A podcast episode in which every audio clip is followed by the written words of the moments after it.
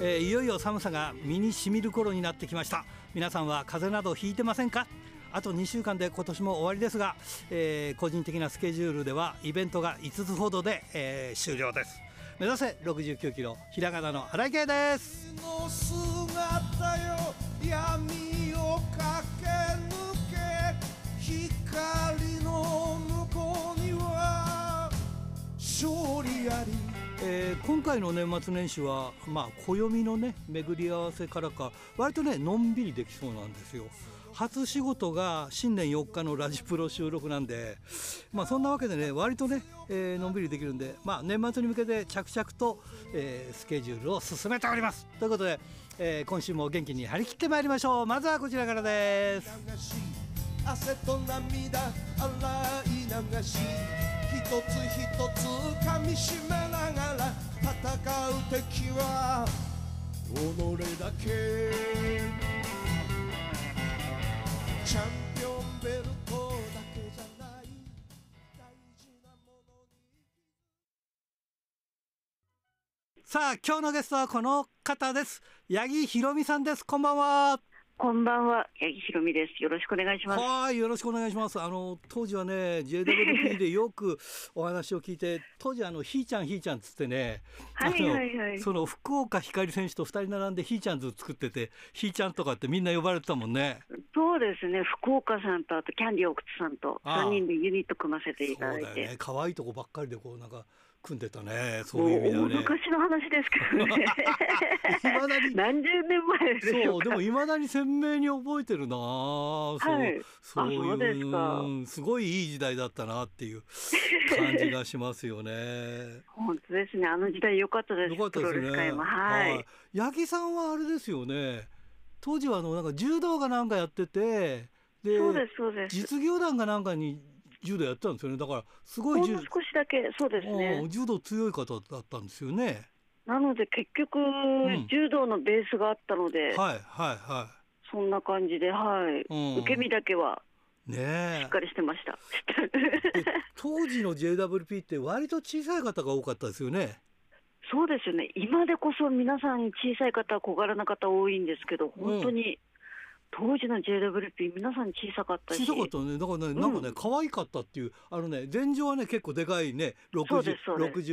65とかさ、うんそうです70近い人とかいたんだけど、なんか JWB はもうなんか60センチ前後みたいなね、そう感ですじで、うん。 160あったらちょっと大きいんじゃ大ないきいみかたいななっ、ていう感じで。 でもね結構ね、可愛いところが集まってて、ねいや、それねえ非常にね、えー昔の話でした。そうはいですね。 えーそこから RC 音に変わって、 そうですねあの一度フリー、うんあのフリーランスでやらせていただいてその時にアルシオンさんからお声かけていただいてはい。で、アルシオンではタッグの初代王者なんだ。これ、玉田理恵選手と一緒にそうなんです取ったんですよね。これ、たそうですそうです玉田理恵選手っていうのはもう、まあ、前場ですから、それはもううんアルシオンに入ってから知り合ったという感じだったんですか、いやもう当時うん対抗戦というのがーあありりままししたたね。はい、うん。で対抗戦で同じ他団体ではあるんですけどうも、ん先輩でもあるんですけども、うんすごいなんか自分のなんか付き人の苦労なんか苦労時代とか、はいそういう新人としての動きとかはい。そういう悩み悩みとかを聞いてくれたすごいいい先輩でああそうなんですあ、よそれで組むことになった。でたまたまそういう機会があってじゃあ組みましょうってなってうんうんうんうん。なるほもどう当時の玉田選手ってすごいセンスありましたからねあードロップキック一つにしてもすごいなんか動き早い選手でしたね。うん本当そうだったんですよしなやかな動きで。うん憧れでしたよ。そうだよね。まあその選手と一緒に組んで、えーアルシオンの初代タッグ王者になったそっうてでいうすことねね。ツイスターアルシオンツイスターあ、うんツイスターオブアルシオンということでね。はいあのね、えーっとリスナーからはいはい。ちょっとおはがきもらってまして。あ、はいはいはいはい。えー小樽のラジオネーム黒潮太郎さんからですね。えーありがとうございます。え ーせ先週出演した玉田選手はとても優しいお母さんって感じでしたね。えー次回は八木ひろみ選手、えー昔 JWP の後楽園大会で2回くらい見ましたが動きが速くとてもかっこいい女子レスラーでした、えー現在はどうしているのか話が楽しみです、えー 来来年の春ション復活見たいなーということで、えーおはがきもらっております、ねえありがとうございます。でも、JWP とかアルシオンとか、うん、もう今のリスナーさんっていうか、今のプロレスファンの方、分かる方、あい少ない今はねでもうんでもプロレスファンはね結構長く見てる人が多いからねあーはいはいはいはい。うちなんかもう番組自体がもうす31年目になりましたからね。長寿ですよね。長いですよね。そうそうそうだから昔はね、えーとはいはいあとあの四国にもチョークプロレスがね、うんありあありりままししたたねね、じっちゃんの。そうそう、はいご存知だそうですねじっちゃんね。ね、今でもなんか、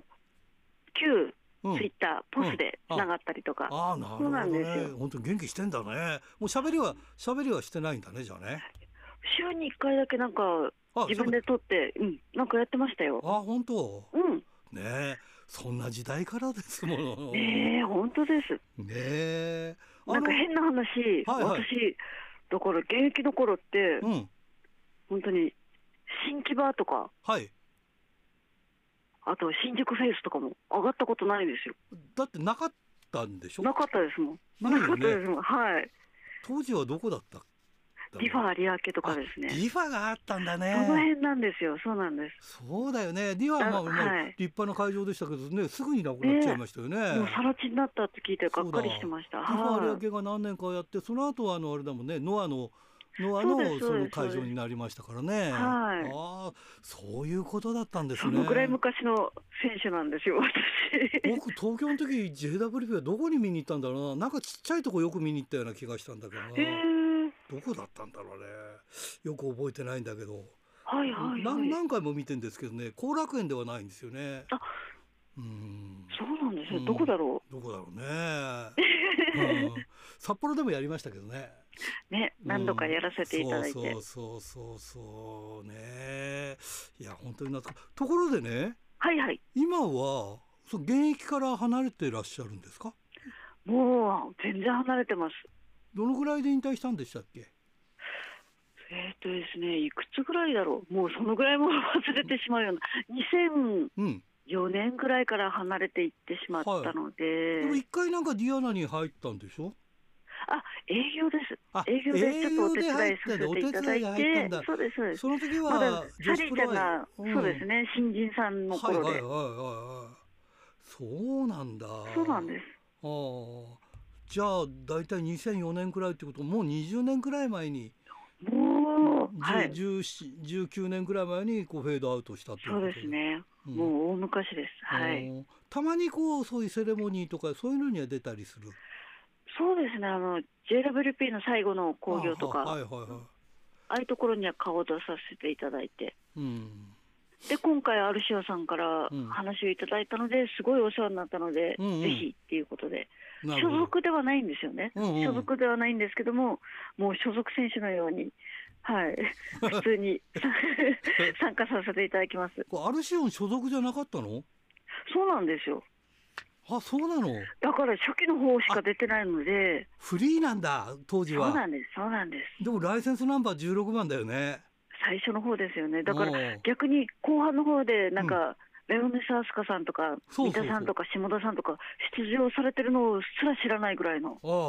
本当に最初の方だけなんです私ねえ僕女子ばっかりかと思ったら今こうやって見たら男子もいるんだよねライセンスナンバー持ってる方はねそうなんですそうなんですうん当時だからすごかったんだないろんな人が出てて、ねうえん、だから画期的だったんですよね、そうそうそうん、うでやっぱりそのビジュアルが良かったよねやっぱりねまあ当時はそうですねビジュアうんル売りだったもんねやっぱりねそういう意味ではねそうですねはいうんその中で頑張ってこられたってことだもんねねえねえとか言う一 言今もやっぱりあれですかプロレス関係の方とはこうお付き合いが続いてるんですかそうですね当時お世話になったお方とうんうんちょっとお話しさせていただいたり、うんあと今福島に住んでるんですけあど道福島って徳プロレスそうなんですそうなんですこもともとご実家でしょはい地元ですあじゃあ地元に戻っ地て元に戻ってもう普通の生活してますうん仕事をしてで道道の区が近いからそうですそうです道の道のくさんとかせあの仙台ガールズさんお手伝いしたりとかお手伝いまでを恐れ 多いもうお客さんとして見に行ってまああすなるほどね応援してますはでいも道のくも頑張ってますよねあのー、ねえなんていうか営業とかメンバー昔から変わらないで頑張ってるもんねみんなね、本当ですようねーんすごいと思いますそうそうそういまだに電話したらポッキー宇田川さんが出たりとか さねえいや変わ,、はい変わってないなと思うんだよねですようねんレスラー自体はもう私が現役の頃からははもう人生さんとサスケさんそうだねガイナさんぐらいしかいないそうでだすなガイナもいるもんね、うん太っちゃったよねびっくりびっくりだね最初の頃なんびっくりかあんなに太ってなかったんだよね湯浅くんはそうなんですちょっとまあ 体格まあよかっ骨たけど格がいいのではういん、そう今はもう130キロとか140キロとかあるんでしょねラーメンばっかり食べてんのかしらそそ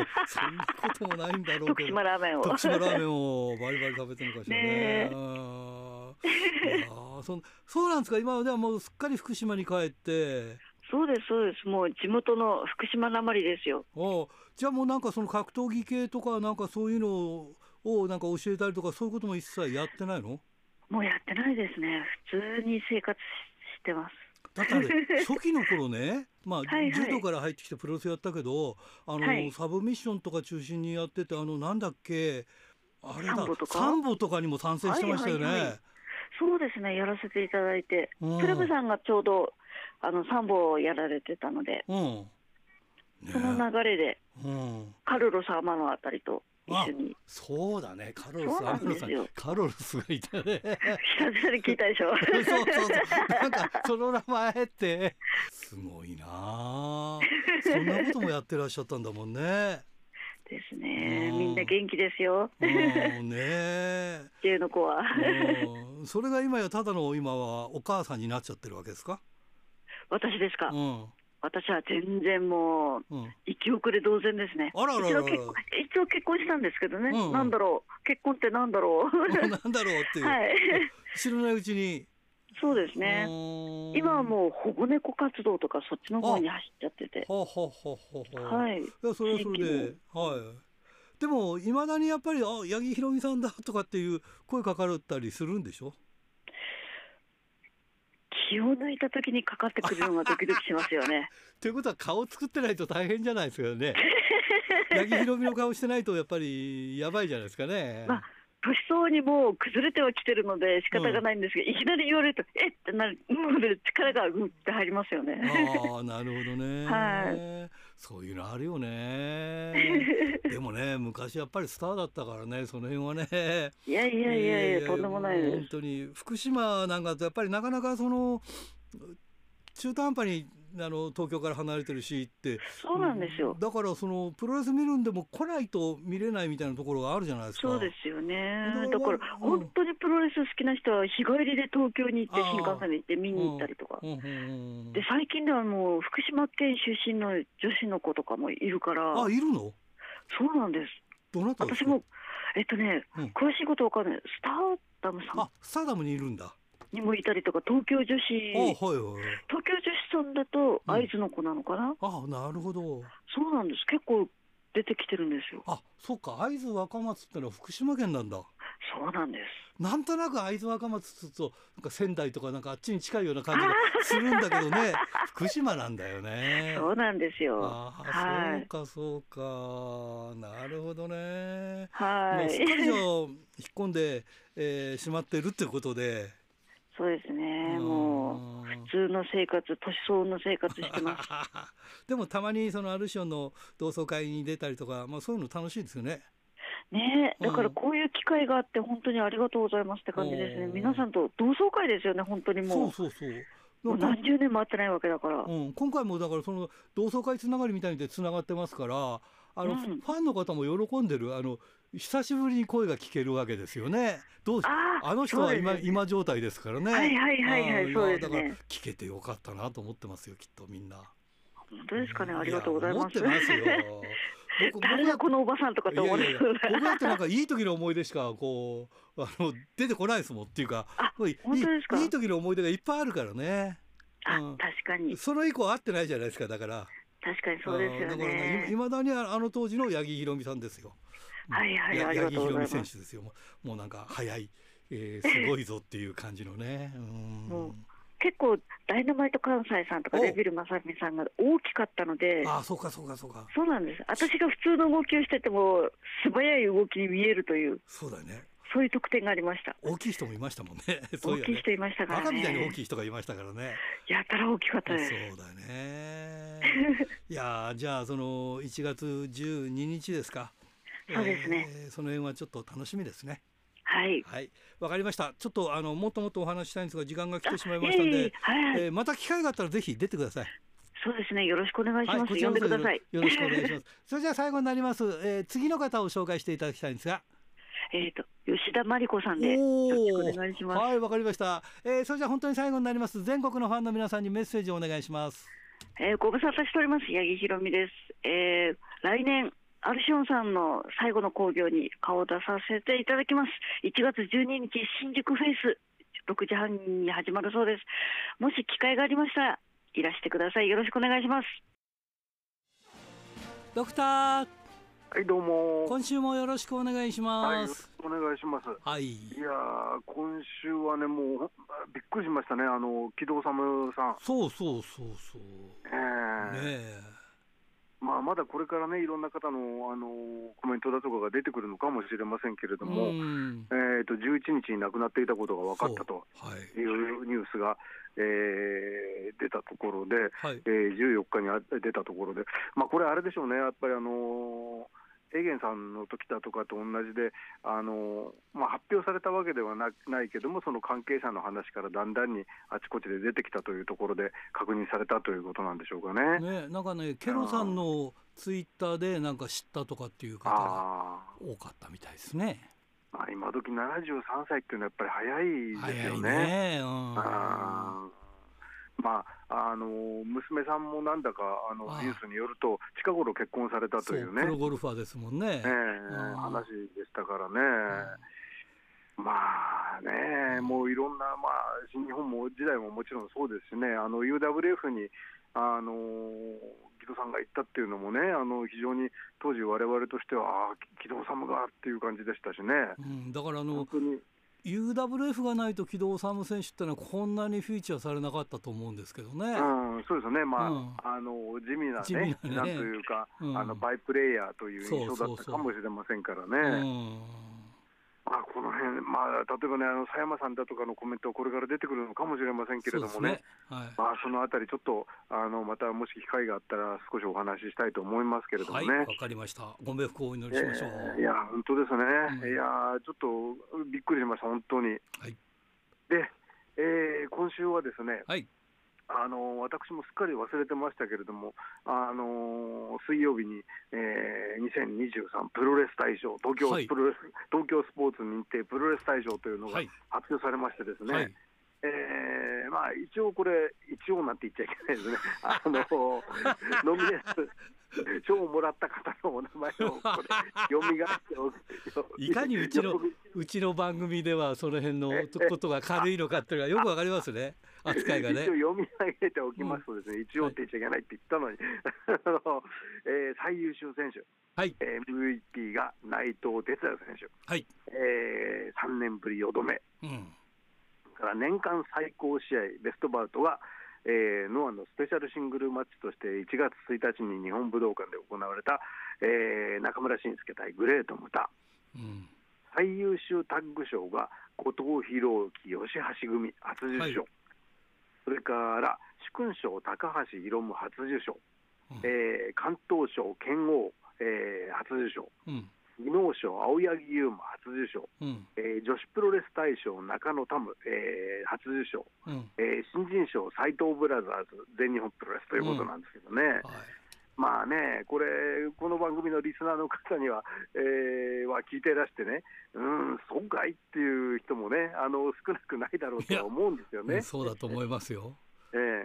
えで、あのーこれ東京プロレスあのー東京スポーツのプロレス大賞っていうのは、えー今回は19人ですかの方々のうん投票で行われて、えー半数過半数いかない場合には、えー上位2名で決選投票を必ず行うとうんいうことになってるんだそうですよね。うんでそのせいで、えーあの2位と、えー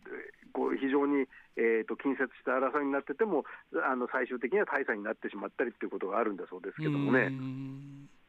例えば、えー、と今回はまず、えーとえー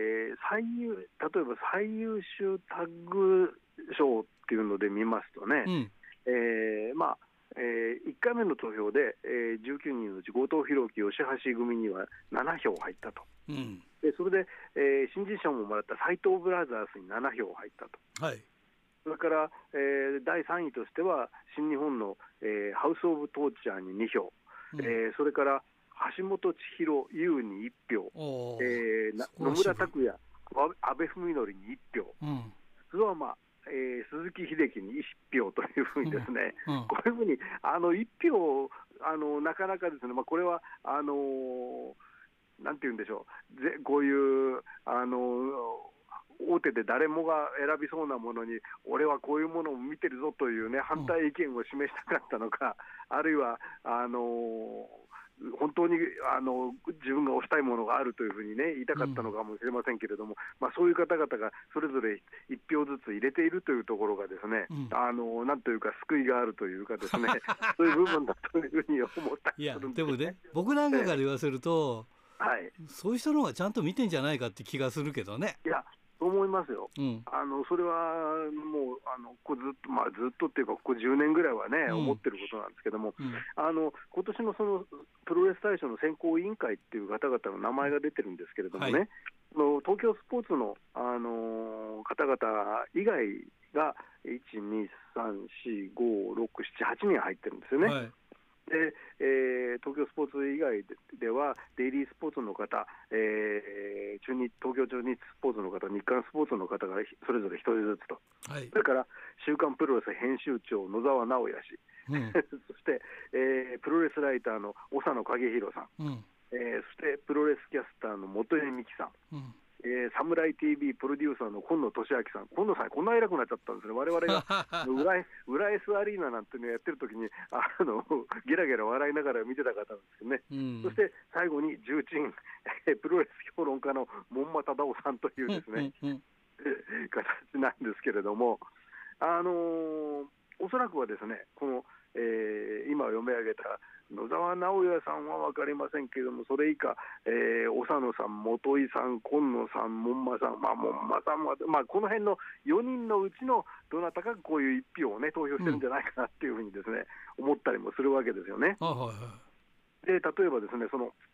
女子プロレス大賞の候補でも、えー今回中も、中野タムはまあ11票ということで、うん1回目の投票でもう、えー合格ということになるんですけども、うん第2位は、うなぎさやか4票、うん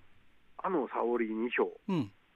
山下美優1票、うんえー山下里奈1票ということでですね。うんこの特に山下里奈とかにあの投票した方も非常に、まあ、これ、誰が投票したか分かりませんからね、うんあの非常に気になるところですけれどもね、まああのこういう投票した方の方々の心情が分かるというのも、このあの番組のリスナーの方々が あのと共通するところがあるんじゃないかと思ってるんですけどもね。なんか昔ほどなんかプロレス大賞になんか心は躍らなくなりましたね。うんそうなんですようん例えばですね、こうあのこの、えー木曜日付、14日付のあのと東京スポーツ本誌に、えー本社制定プロレス大賞歴代受賞者っていうのが、うん1974年からずらっとここはいに載ってるんです、これ、まあ、毎年ね、あの載ってますけれども、あの MVP っていう、まあ、今でいうあの、えー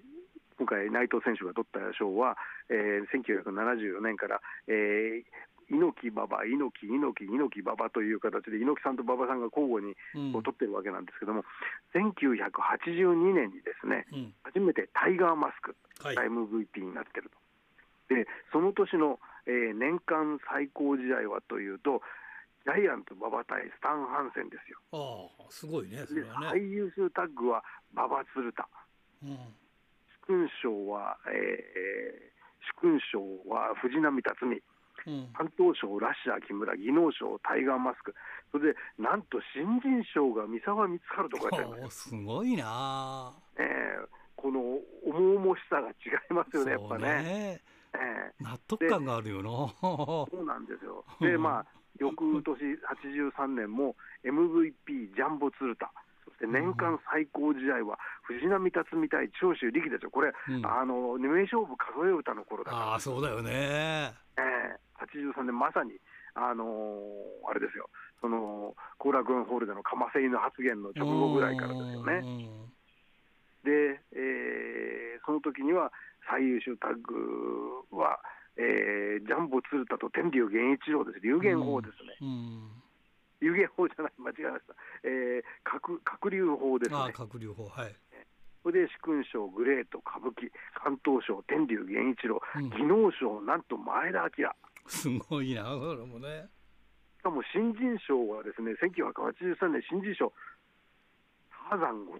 う藤、わあすごいそれすごいですね。うんうんまあ、というようなですね、まあね、ごこん今回のその紙面にも、えー、1、2、第3面ですかね、白黒ページですけれども、一番大きな写真は何かって言ったらですね、うんえー20センチかける25センチぐらいの2ヶ月ぶりぶりに姿を見せたスタカダムタムの涙っていうですねうん写真が大きく載っててですねうんうーんなんかちょっと違わないっていう感じが まああのーなんていうかこの人にねそのえーなんていうんでしょうかこうえー膝でしたっけ、うのん負傷からの復帰っていうドラマがあったのは間違いないと思いますけれどもね、はい例えばあの昔あのいろんな団体にたくさんの団体に出てる人に多団体男っていう表現があるんですよね。はいはいはいはいはいまあ、あの選手に限らず、例えばあのテッド田辺なんていう方そうがでねすねいろんな団体で出てるんで、多団体男なんて言われましたけども、はいそれでいうと、今年の一番の多団体女はやっぱりうなぎさやかだと思うんあですそよれね。はすごいわ、ええそこはだから認めるうんええだから、うなぎさやかがね、あのー女子プロレス大賞取ってもおかしくなかったなとは思うんですよあねあ。そうそうそうそうこれで紙面によると、あの今回、特別審選考委員になった小林さんは、女子プロレス大賞にうなぎさやかを推薦したとそううんいうふうに書いてあるんですよね。うんだから、まあ、小林さんもね、その辺はあの認めてたということなんでしょうね。ああすごいねだからねえうーんまあね、そんな文句ばっかり言ってても始まりませんでです ね、えーじゃあお前、お前ならどうするんだっていうのをちょっと考えて、あそれ私も考えてみましたそれはいいそれははいはいそれはいいちょっと発表してください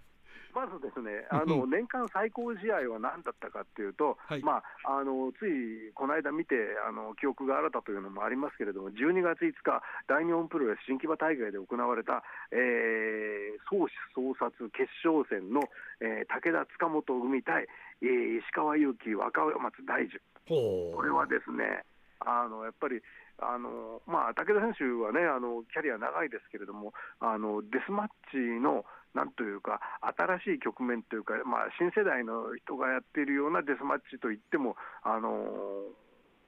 言い過ぎではないような感じほを得うましたんでですね。うんこれ、まあ、どっかで動画で見るチャンスがある方、皆さん見ていただきたいと思いますけれどもね、はいやっぱこうこれはね、すごいなと思いましたね。はい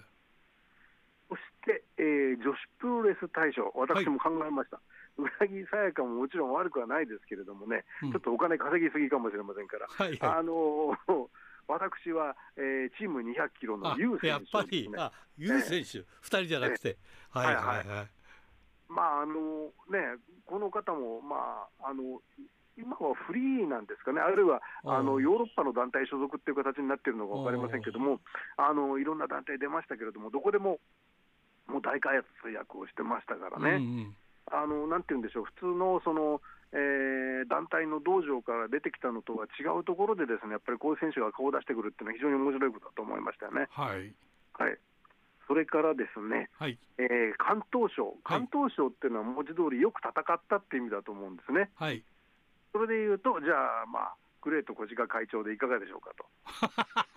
なるほどね。ええそう電流爆破までやりましたね。まあそうそう、そこまで行きましたからね。うんすごいもうね。来年その後がどうなってしまうのかが恐ろしいところうんですそうけそどうね。そうはい。はい。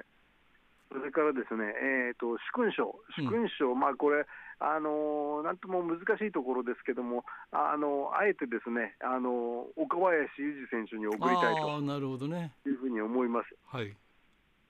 そしてですね、えー最優秀タッグ賞、おう最優秀タッグ賞、今回は、えー、と吉吉橋組ですけれどもあねらあらあらえーそっちですか。 私の私の考えたですねうん、最優秀タッグは、井上京子、井上太子のダブル井上、あらすごい、すごいとこ来ましたね。ダブル井上、ダブル35周年ですからあね、ー来週ね。あストローノーツじゃなくてそっちに行っちゃいましたね。あれ、あの、 ないんですよ、もうね、うんあの、なんて言うんでしょう、昔、あのー、馬場さん、猪木馬場、猪木派馬場派という言葉があった時代にですね、はい。猪木さんと馬場さん、あの無事いや猪木は過激なプロレス、このえー試合を、え3年続けていたら、えー10年持つ体が、え5年しか持たないかもしれないとかですね、か逆に馬場派の人たちは無事これ名馬というね、はいことを言ったもんですけれども、あ の今、やっぱりもう女子プロレスラーの皆方々がそのぐらいの5年になってきてますからね。はい。ね無事これ、えー名女子レスラーということになってくるかもしれませんけれどもね。そうだね。まあ、皆さん頑張っていただきたいというふうに思います。はいそ。して、えー、と私の選んだ MVP は、はい。該当者はなし、なし。いかがでしょ うか。なし。ねえ。いや選びたい人はいるんですけどもね、うんだけども、あの例えばあの岡田和親選手ですとかね、うん。あのーまあ一昨年かな、あの賞をもらった高木慎吾選手だとかうんの上だ、上に内藤哲也選手いたっていうことなんでしょ、そうすると、新日本でねう。んなんかでもインパクトないよなと思って、うんえー何しなたのっでていう感じなんだけどね。はいうんえー私はあえて、えー該当者なし、まあ、該当者なしっていうのは今まで時々ありましたからね、はい。該当者なしにしていただいて、えーえーレスラー、全レスラーの皆さん、来年奮起して M- MVP を狙っていただきたいなというのが、えーお宝コーナー、えー大賞の、えー今年の MVP のということになりますね。はい、わかりました。いということで、えー来週も一つよろしくお願いします。はい、よろしくお願いします。はいおはがきルチャリブレえー白石区ラジオネーム豊田勲君からですね新井さんこんばんはこんばんは、えー、12.10、えー神田亜美、えー自主工業アイアムに行ってきました第一試合は趙雲紫龍と、えーシドニー翔太スティーブンスの一騎打ちで、えー、趙雲さんのマットプロレス慣れが つば抜けていたなって思います、えー客席との距離が近いからこそあえて腕の取り合いでじっくり見せたあたりはさすがだったなと思いますメインは第1回の時と同じく神田対中川でしたが、えー前回以上に厳しい攻めを見せる中川に必死に食らいつく神田の姿が印象的でしたね、えー女子相手に蹴り飛ばすことに抵抗を感じながらも神田相手だから厳しく攻める、えー中川の葛藤や、えー神田の中川に対するジェラシーも入り混じっていてただガンガンやり合うだけじゃなく、えー試合で、えー北斗での試合とは違う神田亜美を見せたかったんだろうなって思いました。えー来年は北斗プロレス20周年ということもありそちらにも力を入れているようでしばらくアイアムを行わないのは残念でしょうがないかなと思っていますということですね、えー、千歳のラジオネーム大和武さんから新井さんこんばんはこんばんは、えーニュースの特番で競輪選手で、えープロレスの二刀流の川島慎吾選手を紹介していましたえー川島選手は東京出身で2010年競輪デビューの98期生で、えーホームの、えー慶応角競輪場から多摩川を越えた先にあるプロレス団体プロレスリングヒートアップの道場で練習で筋トレを行っているとどうせならプロレスデビューしないと声をかけられて、えー子供の頃重心三大ライガーの戦う姿に憧れていたことを思い出し、えー、慎吾のリングネームで2020年12月にレスラーとしてデビューしました現在は相原プロレスを旗揚げしヒートアップの選手を招待してお笑い芸人による前説実況解説を行う大会をして200人の観客を集める人気団体になっていますということであそうなんだはい、えーそれから清田区の金崎正史君から大日の1996年97年の大会 DVD を2016年17年に発売したのを今回復刻したあプロレスデスマッチ列伝という DVD が今まで9本出ています。えーこれが面白くて最高です、えー剣道長崎中巻松永、えーターザンことポーゴなどが出てて世界一長いデスマッチのタイトルが「月光闇討ちシャンデリアツリークラッシュスクランブルドラムキャネットインボブワイヤーハバット、えーノーロープ有刺鉄線ストリートファイトダブルヘルデスマッチ」あまりに長くてよくわからない試合形式ですが本当だよね DVD を見るとよくわかります、えー、停戦でも月光闇討ちをやりましたね阿武子や二代目ポーゴなど谷口君も若くて元頑張ってます大日の歴史の勉強になる、えー DVD ですということですね、えーそれからこれは小樽市ラジオネームタルッコスネークメガネ君からですねえー10日のマーベラス後楽園大会ではタッグ王座にマゼンダーの、えー川端理子マリア組が、えーイロハ長島組に勝ち見事初のベルト体感となりました、えーメインの渡辺智子と、えー桃野美桜のベルト挑戦者決定トーナメント決勝は、えーベテランの底力を発揮した渡辺が勝利して尾崎真由美の持つ、えー、トリプル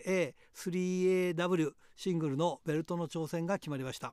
しかし尾崎はタイトルマッチはかたくなにやらないと公言していてやるのかどうか不透明な状況です、えー渡辺本人は28日の新こ新木場でやりたいと言ってますが果たしてベルトをかけて無事に試合が行われるのかどうか正式発表を待っていたいと思います、えーこれ最後かな、えー帯広市上口秀幸君から10日「えーアイアムボリューム3を見に行ってきました3回目の神田亜美自主興行も楽しかったです今回は12回目とは違うお客さんが数名いらしてました、えー月寒の会場では最後ということで4回目以降はどこで開催するのかな、えー今回も中川さんとのバチバチの試合を見せていただきましたということで来年も北斗アンドアイアム期待してます、えー開幕の3月10日十勝館に行きます、えー、シクレベに中川さんの参戦決まったので見に行きます4月13日に誕生日にシクレベが見れるということでおはがきルチャリブレでした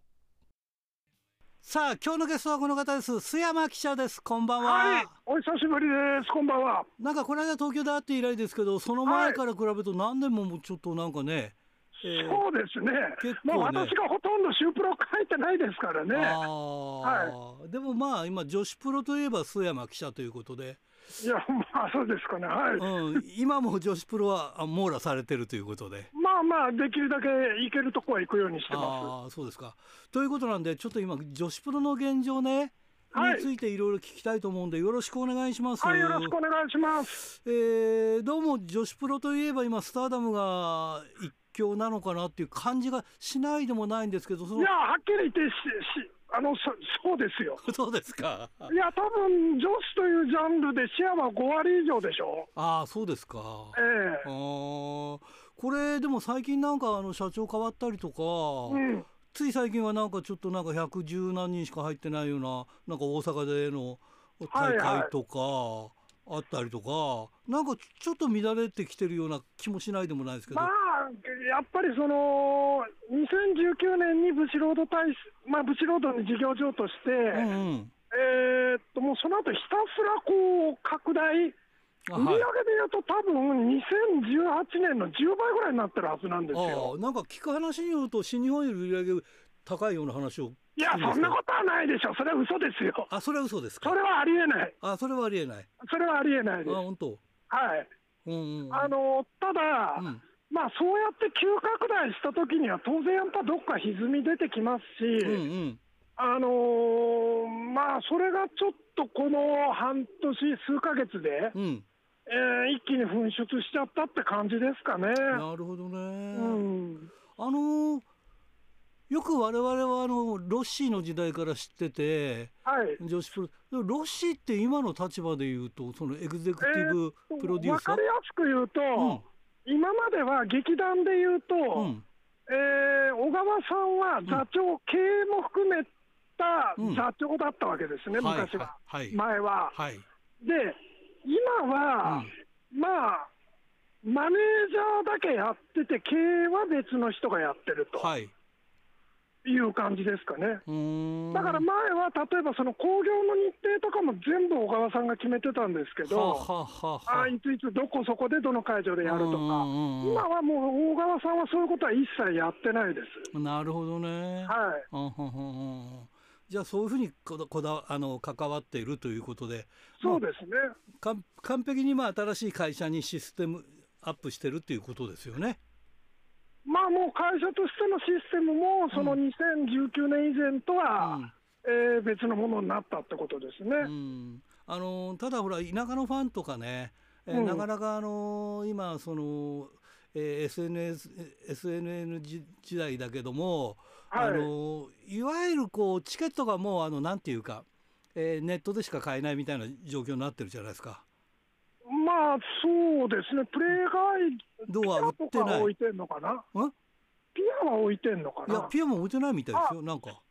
そうですかど、どっかプレイガイド一つはやってるはずなんですけど一つはやってうん、はあはあはあはあまああの逆に言うと入り口とかねすごくすすっきりして別にチケット見せるだけですぐ入れるから。はいあのよ良くなった感じはするけどやっぱりなんか買えないよ人にとっては大変みたいなところもまなあ、んあかのね、うん前はね、うんスポーツ、あの馴染みの、うんあのスポーツ店とか行 けば、プロレスのチケットは置いてたってところにもう置かなくなってるっていうのはあるでしょうね、うんスターダムに関して そうだは。ねはいそれがやっぱりそういう意味では変わってきてるといううん一つの進化とか、まあ、進化といえ、まあ、変化ですね。変化うんん進化と言っていいのかどうかわかんないけど、変化ですね。ああなるほどね、うんうんあとあのスターダムってやっぱりそのなんていうか正面にみんなあのこうなんていうかいいろんな意味で正面でこう技が決まったりとか正面見て、えー選手たちは見え切るからやっぱり横で見たり後ろで見てる後ろって言い方変だけどいあの、う四方だけどさもうか、はい片側の人じゃないと見にくいっていう話はよくあのいろいろファンの方からは聞くんですけどね。あーなるほどねうんそうか、それは僕らはあんまり意識うんしてなかったんですけど、ああ、うんなるほどね、まあ、WWE なんかでも、うん技は必ずあの正面に向あかっあーてやっぱりそうか。うん、決めるっていうのは、で新日なんかも多分そう、でも大概の団体そうじゃないですか。うん。だかあら、のフィニッシュって一流選手は大体、うん。あの正面と言われる側に向かってやりますからね、なるほどねだ。からそのそういう選手が多いってことでしょなるほどねう、。はただまあファンから言うとだからその正面が先に売れちゃうからなかなか買いにくいっていうのもあるとい、か言あっあ、てまなしたるね。ほどね、うんはいはいはい。そっちじゃないと写真も撮りにくいとか結構そのスターダムのファンたちはやっぱりなんか写真を多く撮ったりする人たちが多いみたいですけどね。あとはあのでしょうん、あと巷に言われてるいわゆるあのなんていうんですかね大大きな大会の中にそのななんていうかね連続する、えー大会の中にこうななんだろうね、えータイトルマッチが入ったりとかそんなんで怪我、はい怪我が多いみたいなことを言われてるんですけどこの辺はいかがなんでしょうか。そうですね、まあ、特に今年のファイブスターの間っていうのは、あのシングルのリーグ戦ですね、いはあの数えてみたら、去年も確かにファイブあのリーグ戦の間にタイトルマッチってやってるんですよ、去年も。はただ、今年の方がかなり数は増えてますね。い。なるほど。あの去年が8試合で、今年は12試合ぐらい、け結構何割っていうレベルで増えてるんですよ。うんはだから、選手としてい。は、はやっぱりその、もともと気が抜けないシングルのリーグ戦中に、い。うん。まあ、加えてタイトルマッチまで入ると、んやっぱり肉体的な不安あの、選手によりますけれども、うんあのタイトルマッチを組まれた選手の、うん。まあ、肉体的な負担というのは大きいですし、もともとスターダムって、もうすごいハイペースでうん。あのタイトルマッチを組んでって、しかもタイトルが多いんで。はい。かなり多くの選手が常にこうタイトルマッチをこう月に1回ぐらいのペースで、うん。まあ、やってる、月、多い選手はだから2回とか、はい。えーやるような状況というのがもうここ数年続いているので、はい。まあ、その分のその肉体的なその負担の、うん。えー蓄積がなんかここに来て、特にそのファイブスターの時期に、うん。まあ、爆発しちゃったのかなっていう感じですね、なるほどねまあ、怪我の理由なんてのは人それぞれですからあね。あまあそうですね。あの一概にあの全部の怪我の理由を一つに求めるっていうのあは、ちそうでょっすねと乱暴な気がしますけうんど、うんうんなるほどね。あのースターダムのそのこれからの課題っていうのは何ですかね。課題というか、うんうんそれはもう多分僕らが見えないところで起きることなんですよ、きっと。あーなるほどねあの新社長で、うんでぶっちゃけ、うんじゃああの、試合数をこれからまあ減らしていく方向で、うん、あの選手の肉体的負担も考えて、えーまあ、考えていくっていう、新社長が就任の時おっしゃったんですけど、はいあのもうすでに決まってる日程た、もう例えばその1、2ヶ月先までは、何ヶ月か先までは普通日程って決まってるじゃないですか、はいはいはい。だからそんなもん、急には減らせないわけですよ、決まってるって解除急にキャンセルしたりとはいか。はいはいうのは多分無理だと思うので、んあの形になっていくのはもう春ぐらいに向けてって感じだと思いますよ。い。そのぐらいからなんかある程度しっかりしたものになっていくっていう感じですかね。まあなっていくのか、うんやろうと思ったけどできなくやったできませんでしたってなるのうんかうんうん。は。あのそれはもうこれ今後見ていかなきゃだめだし、まあ、もっと言うと、その選手に対するケアであるとか、うんえーまあ、そういう今、いろいろ内部的に僕らが見えない場所で起きてるそのいろんな問題ですよね。はいはいではい。その中、解決されていくのかどうかっていうのも、これ、多分僕らが見えないところで起きることなので、えああなるほどね。ーで僕は一つ思ってるのは、はいあのスターダムの契約公開というのは、毎年、確か春あたりに行われるんですよ。はいはいはい。だから、そういうものがうまくいったんであれば、うんうまくいくとか、今後に、まあ、あの期待が持てる状況であれば、はいえー契約公開挟んでも、うん何も、要するに選手のメンバー的には何も変わらないと、うんただ、もしそこで、うんあのー要するに選手の側というのが、もうこの団体いると、うんいても、ちょっとあまり幸せなプロレスライフは送れないと判断すれば、うん。えーもしかしたら、来年の契約は結ばないっていう選手も出てくるでしょうし、ああなるほどね。だから僕は来年の春だと思いますね、あそーの一つのジャッジが下されるのは。なるほどね。そこ、うんそこでまたあれですね女子プロ界全体のこう地図がいろいろ変わってくるかもしれないってことですねじゃあね。まあ、ただ、辞めた選手うが、ん。他の団体に皆が皆出るかっていうああと、そうはなら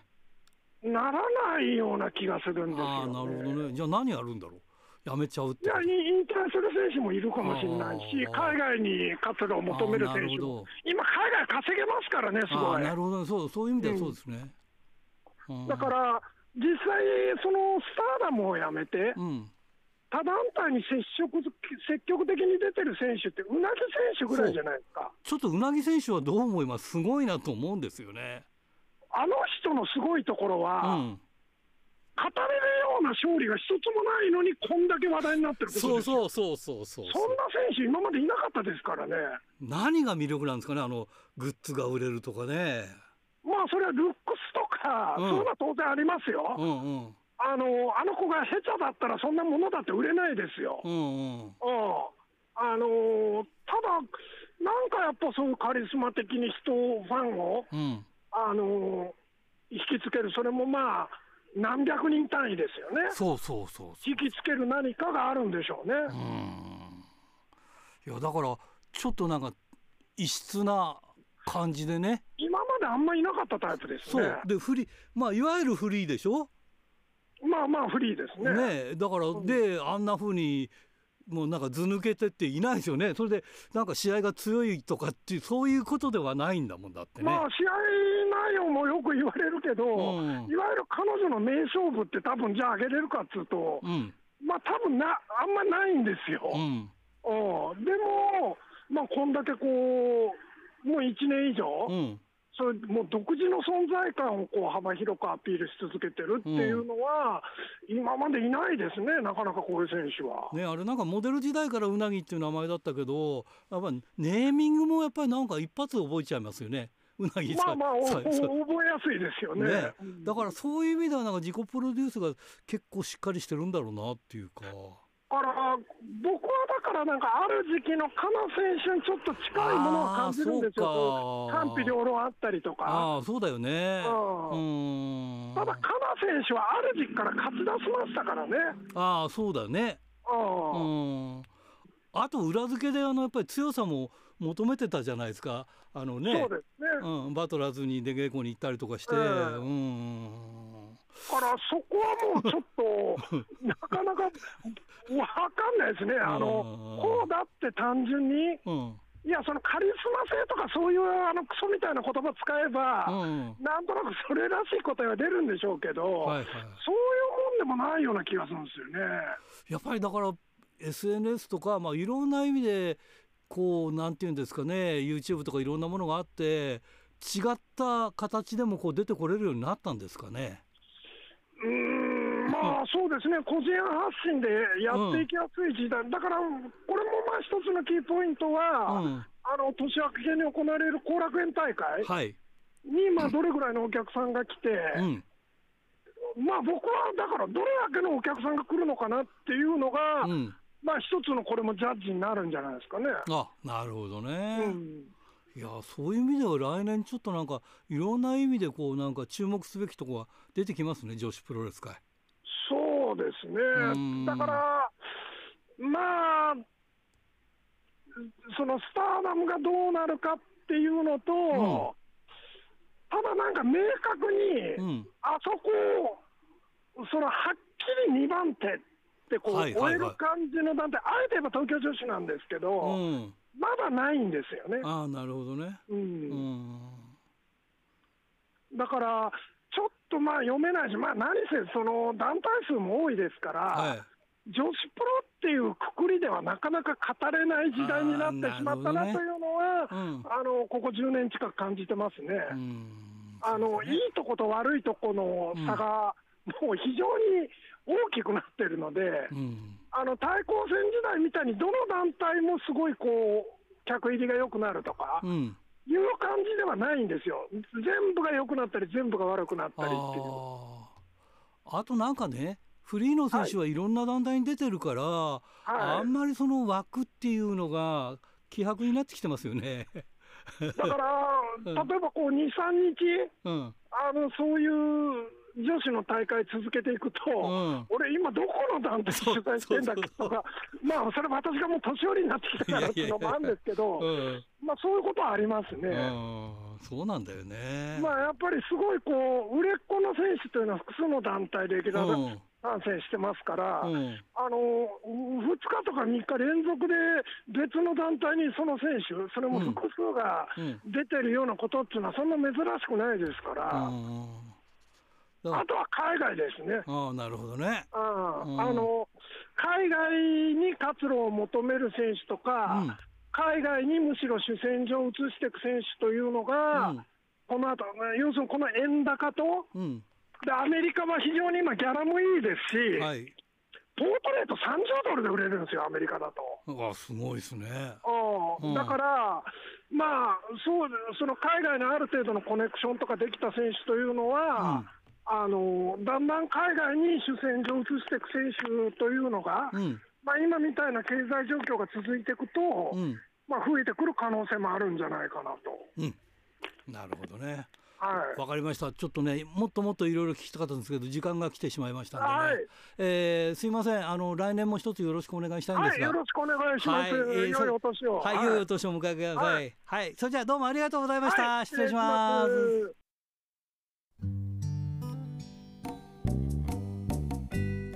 さて先週のプレゼントの当選者を発表しましょう先週のプレゼントは被災の匠のしめ鯖を1名様にということでした、えー当選したのは中央区ラジオネームブロックバスターさんに当たりましたおめでとうございますさて今週のプレゼントはモンドセレクション金賞を受賞した被災の匠のしめ鯖を1名様にプレゼントしますえーどしどしご応募くださいメールアドレスは rpro.hbc.co.jp ファックスは011-232-1287、えー、宛先は郵便番号060-8501どちらも HBC ラジオラジプロと書いてください来週木曜日必着ですインターネットで聞く方は HBC をクリックしてくださいということで年末のねおはがきの締め切りはなんと来週21日木曜日夕方ですえーこれねその後くれてもね、えー来年の、えーやつと一緒になりますからということなんでね、えーぜひ、えー年末の、えーおはがきの締め切りは21日木曜日の夕方になりますんでよろしくお願いします。ということでいつものようにお相手はひらがなの新井圭でした。それではまた来週までさようなら。太陽も一人ぼっちの君をあの日眺めた月だった